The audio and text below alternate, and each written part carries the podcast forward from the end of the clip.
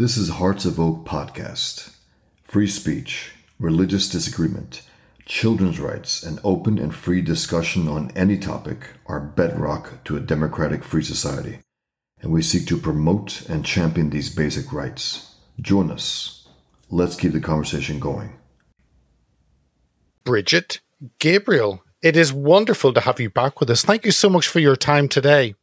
Uh, so delighted to be back with you, Peter so good. And uh, I wish we were talking about a, a, different subject rather than what is happening at the moment in the Middle East and Israel. But first, uh, the viewers can find you at ACT Brigitte. Uh, and they can also get you on your website, brigittegabriel.com, just .com at the end.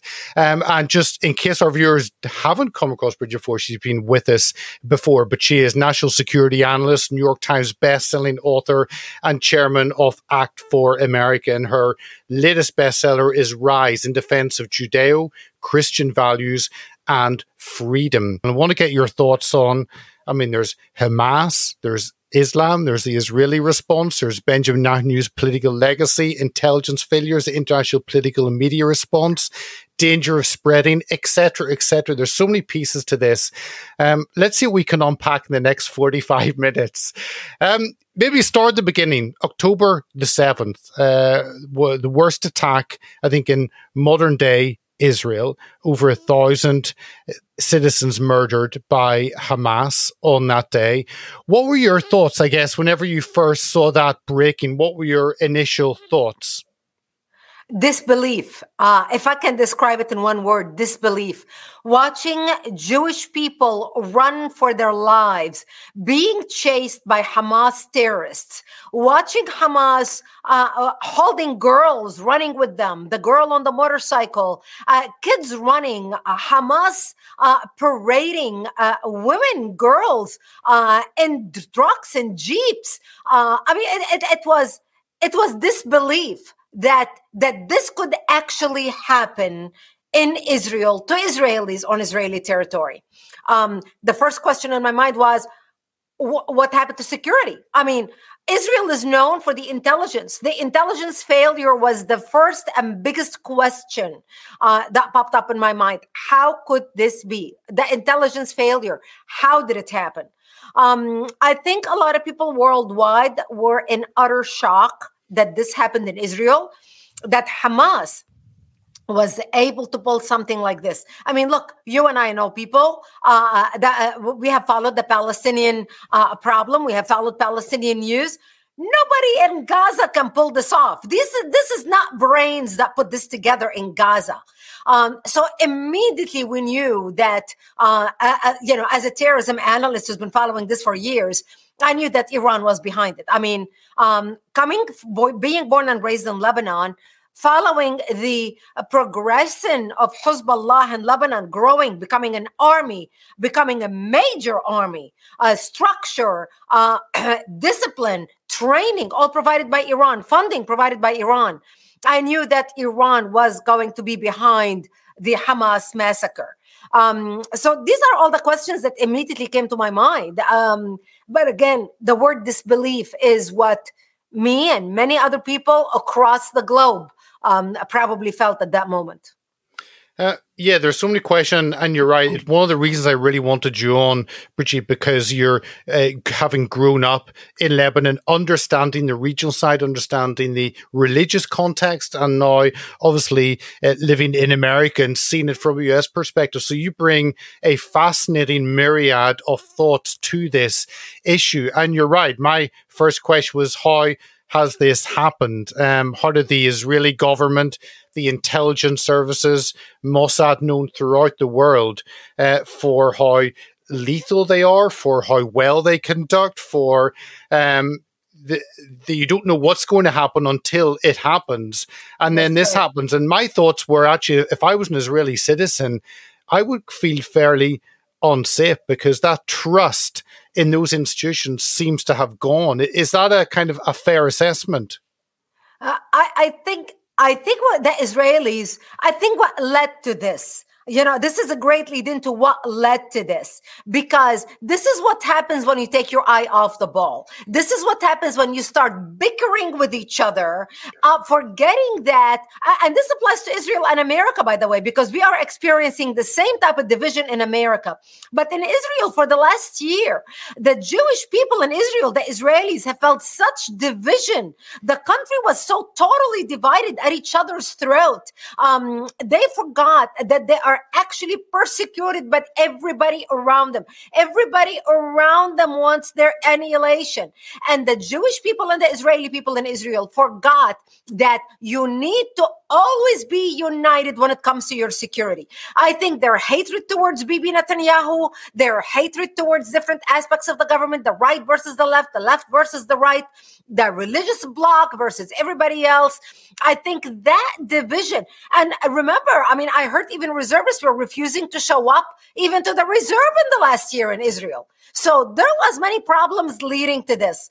Um, and this goes to show you that we are fighting an enemy who is determined to wipe Israel off the map. Just because Israel was distracted and the Israelis were distracted, bickering with each other over the court system, over the voting system, over the right versus the religious versus the liberal versus the left, and everybody's fighting amongst each other, Hamas did not lose uh, uh, sight of its goal. The Palestinians have never wavered in their hatred towards Israel. And no matter how much they bicker with each other, the Palestinians, they are united on one thing and one thing alone.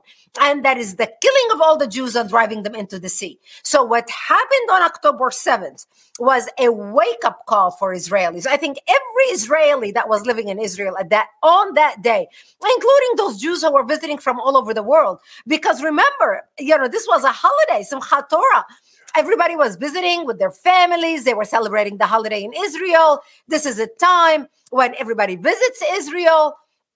And I think this was a wake up call for the Jews worldwide to realize anti Semitism is real. It's not just little pockets here and there. Oh, maybe it's on the rise. I think what happened on October 7th showed all the Jews worldwide, including Israelis, that the people worldwide hate you they are on the streets demonstrating all over the globe.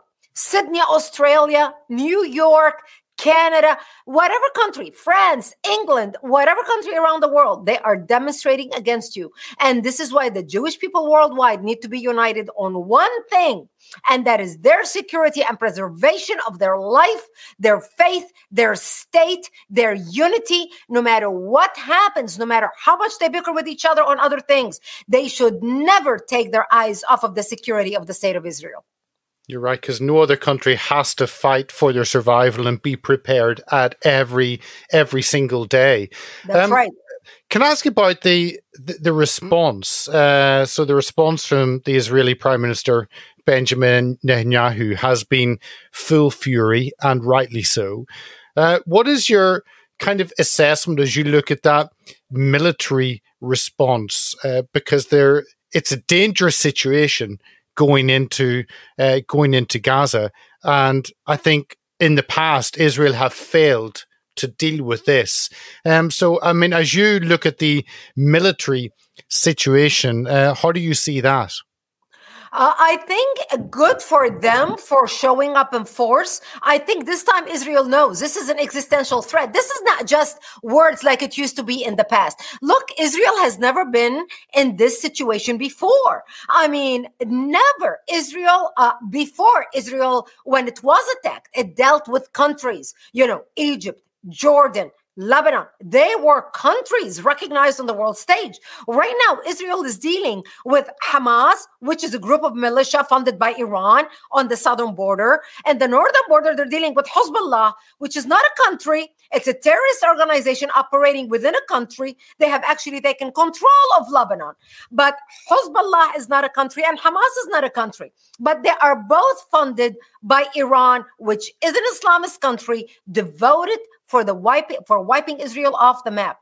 And so good for Netanyahu for showing full force. Look, I am pro Netanyahu. I because Netanyahu understands the threat. I, I I'm not pro person per se, whether in America or in Israel. but the people come and go. It doesn't matter who's serving in whatever position right now. They come and go. I started my organization, Act for America, in the United States. President George Bush was in power. Bush came and left. Obama came to power.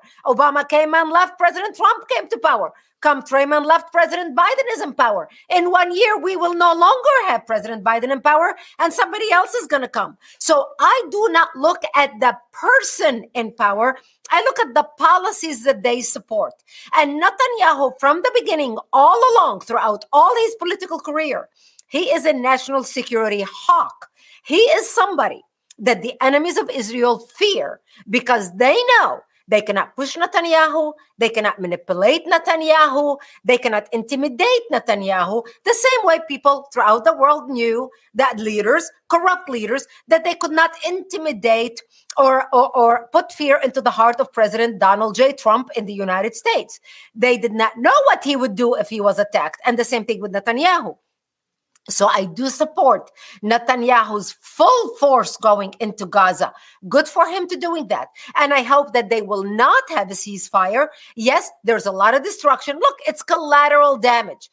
You know, Israel did not ask for this. The Palestinians asked for this. Um, remember, Peter, Israel left Gaza in 2005 and they took out every single Jewish person out of Gaza. I mean, remember the fights in Gush Katif when even the, the, the Jewish people did not want to leave and the Israeli IDF turned against its own people. Uh, kicking and screaming, dragging them out taking them, evacuating Gaza in order to turn Gaza to the Palestinians. Israel not only took the Jewish people who were alive out of Gaza, Israel went in and dug the bodies out of the Jewish cemeteries of the people who were buried in Gaza because they knew what the Palestinians are going to, to do to the cemeteries. You and I know what they do. They have no respect for anything. So by the end of 2005, there were no Jewish people alive or dead in Gaza. Gaza could have been a, a, an oasis. Gaza could have been Singapore. The Palestinians had an opportunity after opportunity uh, to build Gaza to become Singapore, to build Gaza to become a commercial center. They have received billions of dollars from the world, but they did not do that. Instead, Hamas invested in building tunnels, billions of dollars that went into the Palestinian Authority that Hamas siphoned. Their leaders got rich. They built tunnels instead of investing in their own people. And now they are paying the price. And that's exactly why you are seeing the level of destruction in Gaza, because Israel is not only trying to destroy the building above ground, the, the majority of the threat, the main threat is what's underground. And in order for you to destroy the tunnels underground, Israel has to use the force that it is using. And we are seeing the level of destruction that we are seeing. And Israel has to see this through, ignoring all calls for ceasefire from anywhere else in the world. No one else in the world who's calling for ceasefire, Peter, lives in Sderot, live in Jerusalem. They don't. So they need to allow the people who live in these areas who are under the attacks of Hamas to be able to defend themselves. Of course, you hear some from the international community saying those poor Palestinians living in Gaza, they're pawns of the Israelis. They are suffering under the Israelis. They have nothing. They live in an open prison. Um, and and yet, when you look at the international community, you're right. The money that's uh, that's gone in, but also what has happened, I think, is a fault of the West because the West have seen the people there living under Hamas and haven't thought of doing a thing about it. Um, so, I mean, how do you see that? Because there are there are people there, um, but that uh, that narrative that oh, it's all the Israelis' fault. And yet, you're right. Uh, those living there have had, certainly the government have had every opportunity to build something special and prosperous. Look, Peter, everybody talks about, oh, the poor Palestinians. You know, Hamas is bad, but it's the poor Palestinians who are paying the price. Who do you think Hamas is? Hamas did not fly in through the breeze and latch on some tree or latch on some hospital. Hamas are the Palestinians in Gaza. They are a part of the Palestinians in Gaza. They are elected by the people in Gaza. You know, I, I speak in my first book titled Because They Hate. I talk about when Hamas uh, did the first election in Gaza. Remember, Israel pulled out. They left everything to the Palestinians. So the Palestinians had their own election, their first election. One of the lady that was elected, her name was Umm Nidal. She became known as the, the Umm al-Mukawama, the mother of the resistance. And the reason why she ran, the platform she ran on, is because she has videos. She sent three of her sons to die as suicide bombers. She actually, part of her campaign was showing videos of her standing next to her sons, putting their suicide belt on, sending them to Israel to blow themselves up. And they did blow themselves up and they did die and they did kill Israelis. So she ran on the platform. I already gave three sons. I have another seven to give. That's why she was elected as a member uh, of the government and Hamas. And that's just the first example in 2006. Who do people think Hamas is? Hamas are the Palestinians living in Gaza. And that's exactly why, you know, uh, they teach. Hamas controls the Ministry of Education. Hamas controls the Ministry of Health. Hamas controls the Ministry of Defense. Hamas control the Ministry of Communication. They control everything in Gaza. And who do you think works in these people? What do you think? Hamas are like five people that just parachuted into Gaza? They are all the Palestinians living in Gaza. This is the reality that the world has a very difficult problem time accepting. And here's another thing about the poor Palestinians. Where are the Palestinian voices that when when the Hamas terrorists went into Israel on October 7th and kidnapped uh, okay, we do not want to get into the details about massacring the babies, cutting off the heads, raping women, uh, uh, burning babies in ovens, etc., etc. Let's talk about the women and the children that they kidnapped and took back to Gaza. Where are the Palestinian voices saying you can't kidnap a six month old baby from his mom. You can't kidnap a two year old little girl. You can't rape women. We are mothers. We are wives. We are grandmothers. We are women. You know, you can fight man to man, but you cannot rape women. You cannot kidnap children. Where are the, the, the voices of the Palestinians' mothers? Nowhere to be found. As a matter of fact, what we saw was basically the girls that Hamas took as hostage, raped, and dragged as dead after they killed in the streets of Gaza, that girl was being kicked, shoved, dismantled. Instead of the people saying, No, we don't do this to dead people, especially naked Jewish women being paraded down the streets. Instead, they cheered them on with such glee, with such pride. Even the Palestinians in Gaza who were part of the Hamas massacre on October 7th. I mean, who can forget the guy calling his father, Father, put my mother on the phone. You're going to be so proud. I killed with my own hands 10 Israelis. I just couldn't wait to tell you so you can be proud of me. Who are these people? These are the people of Gaza. These are the Palestinians in Gaza. This is a reflection of a decayed society from the inside their end goal is destruction. They celebrate murder and, and, cutting people off and kidnapping people and raping people. They celebrate it as a joyful act. Not even the Nazis rejoiced like that. While the Nazis wanted to kill their enemies, they did not send their own children to die and then celebrated their death just to kill their enemies. The Nazis did not do that. The Nazis knew they were doing something wrong. That's why they did it in secret. That's why they shot people in the back so they don't have to look them in the eye when they killed them.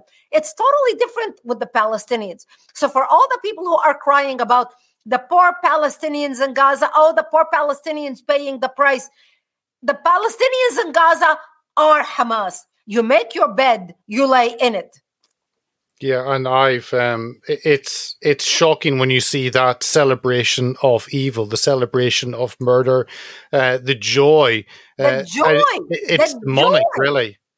Yeah, it's uh, but also the the when you were speaking, I was thinking actually there are probably many people in Gaza who know where these people are being held, these hostages, and yet there's no rush to to free them uh, or, to release them. Um, and uh, the international community talks about a ceasefire, but uh, I mean, release the hostages, then by all means we can have some kind of conversation. But the call of the international community is for a ceasefire. It's actually not for the release of the hostages at all, and that's really surprised me. Right. They want the ceasefire basically for the Palestinians. And Israel should not have a ceasefire. Look, last time when Israel got into a war with Gaza and they had a ceasefire, Hamas kidnapped a soldier. To this day, he's not returned back to his family. That's what they do when there's a ceasefire. That the international community who is calling on a ceasefire for what? So Palestinians can escape, so they can leave. If the Palestinians can leave in four hours, which is now the pause that they're talking about, don't you think Hamas fighters can escape as well? And Israel knows this, uh, the, the reality on the ground, you know, different, very different than the young American nitwits demonstrating on the streets, the college kids who do not know their own history in the United States, let alone the history of overseas and the Palestinian Israeli conflict. And that's exactly why they take to the streets, they are demonstrating for the ceasefire the ceasefire will hurt only Israel. And actually, instead of preventing bloodshed, it may prevent bloodshed in the short term. Long term, it's going to create even more bloodshed because it's going to empower Hamas. Hamas is going to dance a victory lap. Hey, look, we forced the Israelis to cease fire. We, we are successful against our enemies. We are getting our demands. We get to keep the hostages. We don't have to give anybody back and we get to have a ceasefire. And meanwhile, Hamas is going to use the ceasefire to move locations, to give a rest to their soldiers, to uh, uh, uh, whatever it is, take a nap, uh, move their ammunition. It all benefits Hamas, not Israel. And right now, Israel needs to take care of Hamas, period when you look over at the West Bank, you kind of see how, although it's a supposedly the same Palestinian people group, um, and yet they are they don't have the same desire to to murder or kill. There is that tension, of course, but actually, it's amazing when you see two groups that call themselves the same, and yet one is hell bent on murder, and the other actually complains, but actually accepts that they are living beside a neighbor who they have issues with, but they get on with life. One side can get on with life, the other side can't. And, and that kind of contrast of the same supposed people group is quite intriguing. Well, here's the intriguing part. The people in Fatah and the Palestinians in the West Bank are looked at as a sellout to Israel. They're not trusted by Hamas and the people in Gaza. And actually, what's so interesting, Peter, is in the last six weeks, there is such infighting. This is what the media is not talking about. I think they are up now to 200 people killed in the West Bank. Palestinians on each other because the Palestinian people want the Fatah leaders to join Hamas. The Palestinian people in the West Bank are now saying to each other, if you have a rifle, because you know a lot of them have rifles that they shoot at weddings and celebration, they're saying if you have a rifle, you need to either use it or give it to Hamas. So don't fool yourself by thinking, oh, the Palestinian people in the West Bank are much nicer. The only reason they're much nicer is because they're not funded by Iran.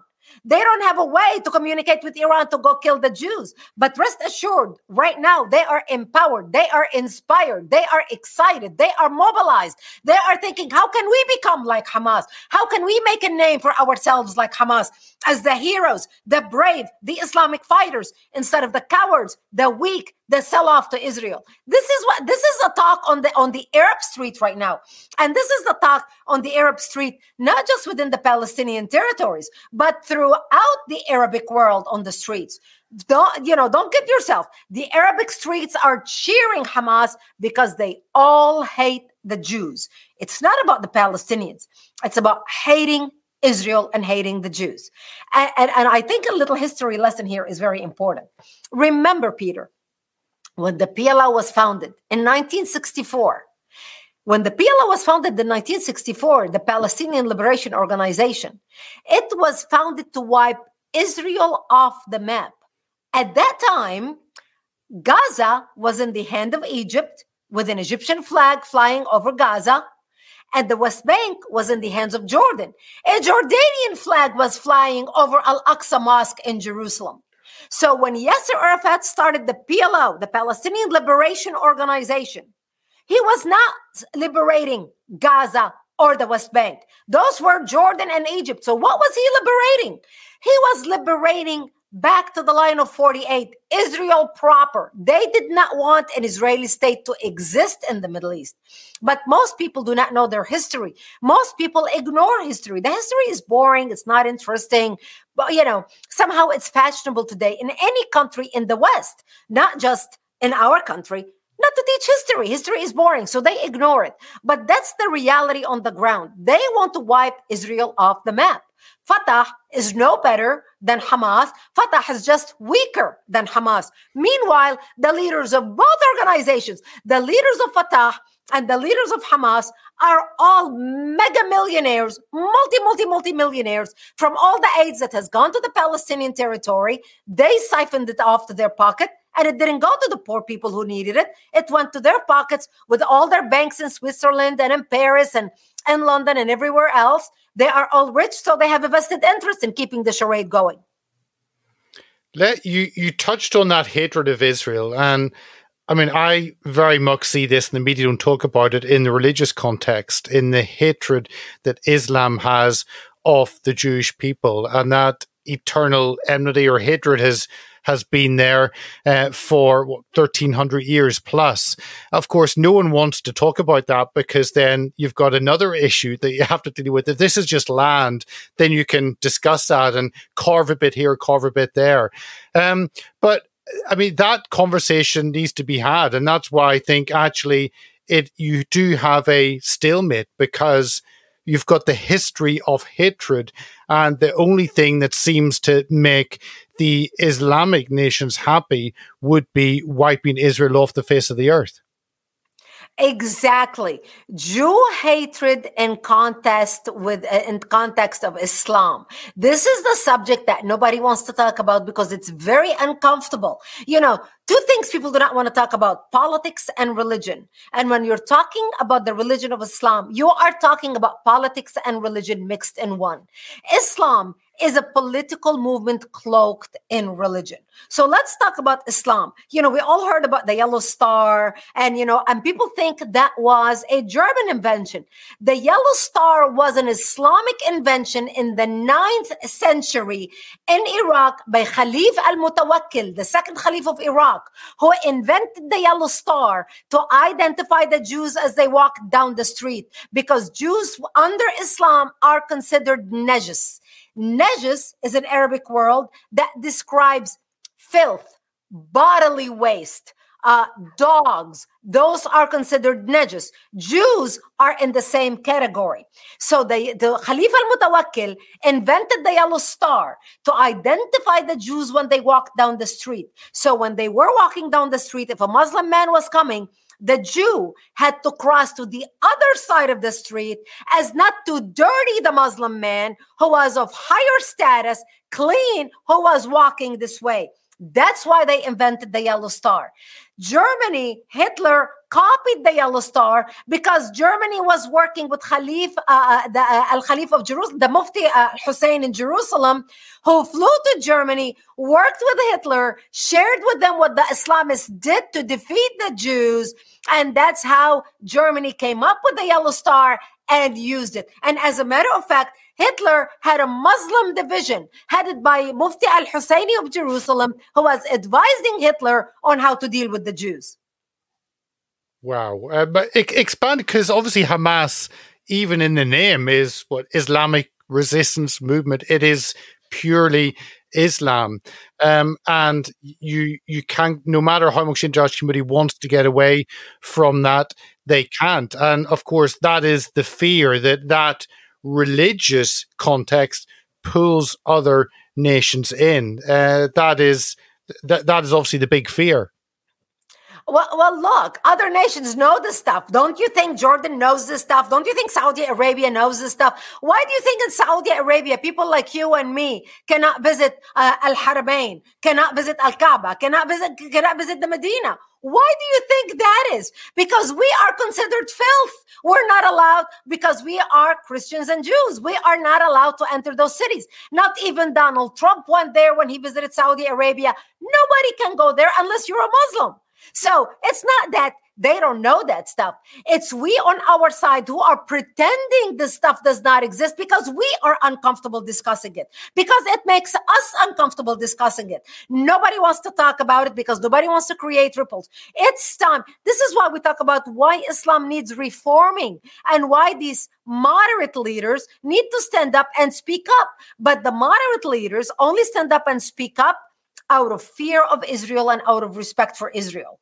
Uh, uh, Sadat signed the peace treaty with Israel not because he loved the Jews so much, but because after the 67 war and the 73 war, they realized they cannot beat the Jews. And if you cannot beat the Jews, okay, you have to live with them. We might as well live in peace. He realized I'm not going to spend the rest of my days fighting with Israel. And that's why Sadat said, let's sign a peace treaty. Jordan did the same thing. Jordan followed, not because they loved Israel so much, because they realized, look, we have been involved with war with Israel in 57, in 67, in 73. We're not going to be able to win against them. They are there to stay. We might as well have peace. Notice today, after all the problems, this is where you are seeing now more writers in the Arabic press writing, whether in Egypt and Jordan. If we would have known Israel could be defeated, maybe we shouldn't have signed the peace treaty with Israel people you know, I know Israelis want to be tolerated. They talk about tolerance all the time. Oh, tolerance. Tolerance is a major thing in the Jewish language. I would much rather be respected than tolerated because people tolerate you only for so long as long as they have to tolerate you. But when they respect you, tolerance becomes a side effect of respect because they're not going to want to mess with you. And so this is why uh, you know, this is an issue that more people need to be talking about. And this is why we need to stand with Israel. We need to support Israel. Israel is truly the front line on this war against Western civilization. Israel is the pinnacle, it's the tip of the spear. We need to realize that Iran, which calls Israel the great Satan, remember, Israel is the little Satan. We are the big Satan. We are the end goal. Israel is just in the way in the Middle East. Iran wants to establish hegemony, and Israel is just an eyesore in its shoulder. Tell me, because those countries around, and you obviously have an understanding growing up in Lebanon. You look at Lebanon and and Syria being countries in in chaos. Um, obviously, Hezbollah based up there in the north in Lebanon, uh, but then you've got also on the other side the kind of the economic side that Israel have normalized ties with countries, uh, trade links, and the relationships with Egypt and Jordan are probably better than they have been in the past. Um, and then, of course, you've got Iran being the outlier that anything can happen there, literally. Um, how does that kind of fit in that closeness with some countries and not wanting tension because realizing that money talks, and other countries that are in a mess and therefore anything can spring up and spark things further. Well, peace leads to economic prosperity. Right now, the reason why they are making money with Israel in Jordan and in Egypt and in Qatar and in those areas that signed, uh, uh, uh, uh like uh, Dubai and those areas that were, that were involved in the Abraham Accord as well, that Trump was trying to put together and bring together. Peace brings prosperity along with it. And when you don't have peace, you don't have the prosperity. And right now, even though we're talking about prosperity and economic you know cooperation how many israelis do you think right now would dare walk in egypt wearing their yellow star any street in egypt how many israelis do you know right now can go or will go vacation in jordan and wear their yellow star and walk down the street zero you and i know the truthful answer to that question zero so people have economic uh, prosperity and they have peace with you when they respect you, when they perceive you as strong. Thankfully, that is holding in Jordan, that is holding in Egypt. Hopefully, it's going to hold in other countries as well. The reason in Lebanon and in Syria and those other countries, uh, they don't have peace with Israel, is because they've got Iran supporting them fight Israel. Um, they've you've got you've got Iran trying to build another counterpower to America in the Middle East. So Iran is working with Russia, which is supporting um, uh, uh, Assad in Syria. Remember, Russia propped up Assad in Syria and kept him protected. He is still here. How, what, what was last time we heard anything about Bashar Assad in Syria? Remember, five years ago, it was all the news. He gassed his own people. Speaking of gassing his own people, how come we were not seeing demonstrations in the streets in every major city across the globe about the 6,000 Muslims in Syria who were gassed by their own leader, Bashar al Assad? Where were those demonstrations? What, those lives don't matter? Only Palestinian lives matter? You know, yeah, yeah, the double standard is, is mind boggling. But the reason why uh, Hezbollah is empowered, Syria is empowered, is because they are funded by Iran. And they will continue to be funded by Iran as long as America has a weak president like senile Joe Biden or Obama before him who empowered Iran, who sent uh, pallets of money to Iran, like Obama, in the middle of the night in cash on pallets landing at the airport. Biden, right before this whole brouhaha, gave $6 billion to Iran uh, that now we're trying to pause and put a pause on so they cannot touch it. Uh, why? That's exactly how Iran can use the money to fund terrorism. When you have a president like President Trump, who basically had Iran almost suffocating, he had tightened the rope around Iran's neck so much with the sanctions, they were on the verge of collapse. But Unfortunately, uh, you saw what happens with the election in the United States. We have now senile Joe Biden uh, sitting at the White House. And again, Iran is back being empowered courtesy of the Democratic Party in the United States.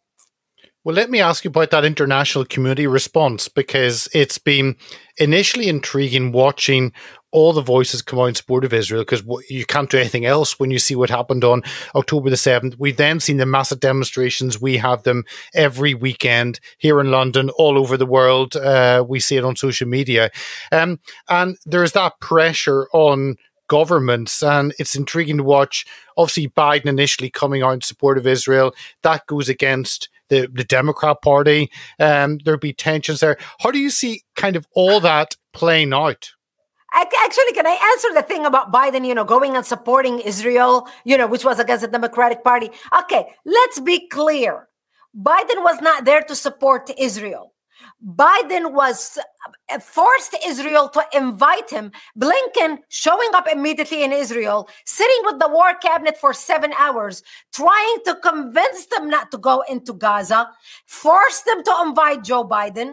Joe Biden went there because Joe Biden knew as long as he is in the Middle East, he is basically Hamas's uh, human shield, which will stop Israel from invading Gaza. As long as Biden was in Israel, Israel was not going to go into Gaza. And the reason why Biden was there is to tell Israel, look, we're not going to give you or stand with you or give you the, the bunker buster bombs unless you agree on humanitarian aid to Gaza and to allow the humanitarian aid to enter. Biden was not there to support Israel. Biden was there to twist Israel's arm to agree to the Biden handlers because Biden doesn't have a brain. It's whoever handling Biden, telling Biden that, you know, we need to, to, to send support for Hamas. We need to allow these trucks to enter and give aid to Israel. And they told Israel, we are not going to give you bunker busters unless you agree to that knowing that they had Israel by the, you know what? Israel needed the bunker busters because that's the only way they can bomb the tunnels before they go into Gaza. They needed to be able to block and destroy those tunnels before they enter Gaza on the ground. And that's why Biden was there. Biden was not there because he loves Israel. He wants Israel to be strong. Biden was there for a reason, and the reason was more to benefit Hamas than to actually benefit Israel.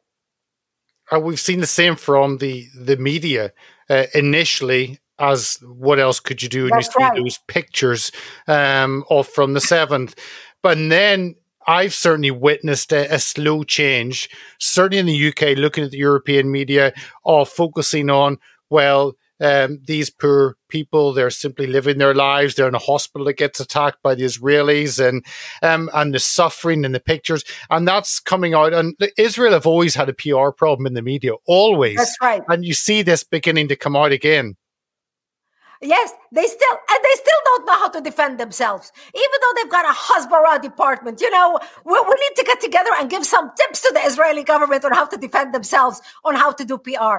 But they don't. And look, I have sent emails to Israel. I have personally, I have appealed to the Israeli government to release the footage, the Hamas footage of the massacres that they have done.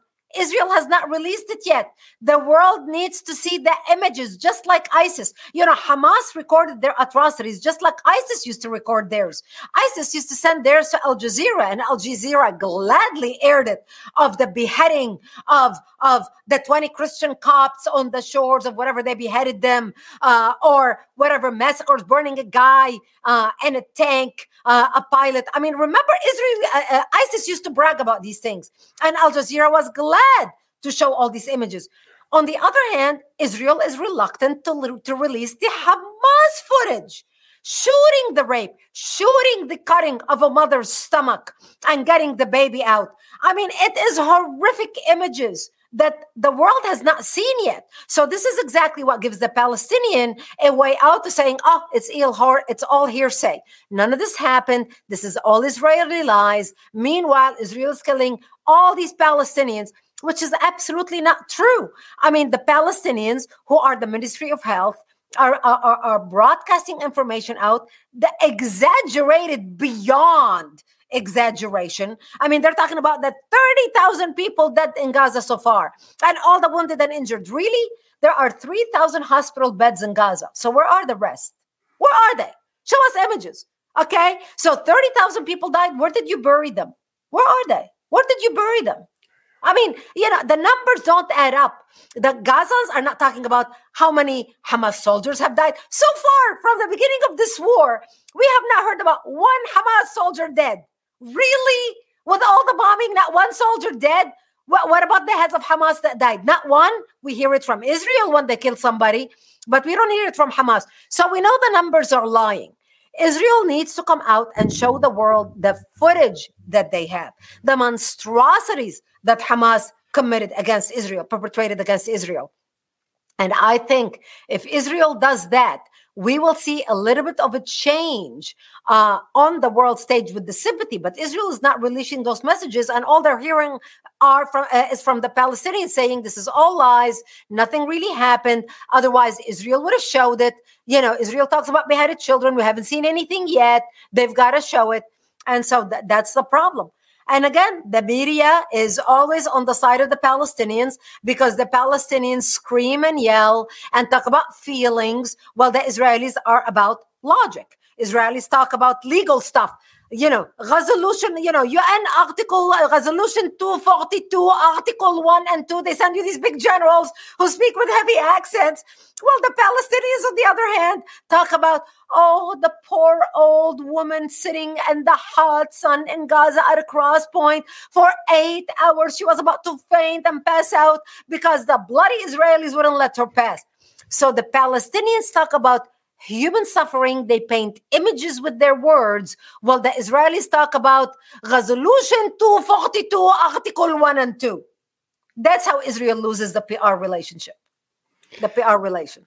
Let, let, let me finish off on um, kind of how this plays out. I mean, his can you defeat Hamas? Obviously, Netanyahu. Uh, this is his third time as as PM. He has been a, a fixture on the Israeli political scene since what the mid nineties. Um, I'm probably before then, but prime minister since ninety six in, in three spells. Um, I mean, he's fighting for his legacy as well.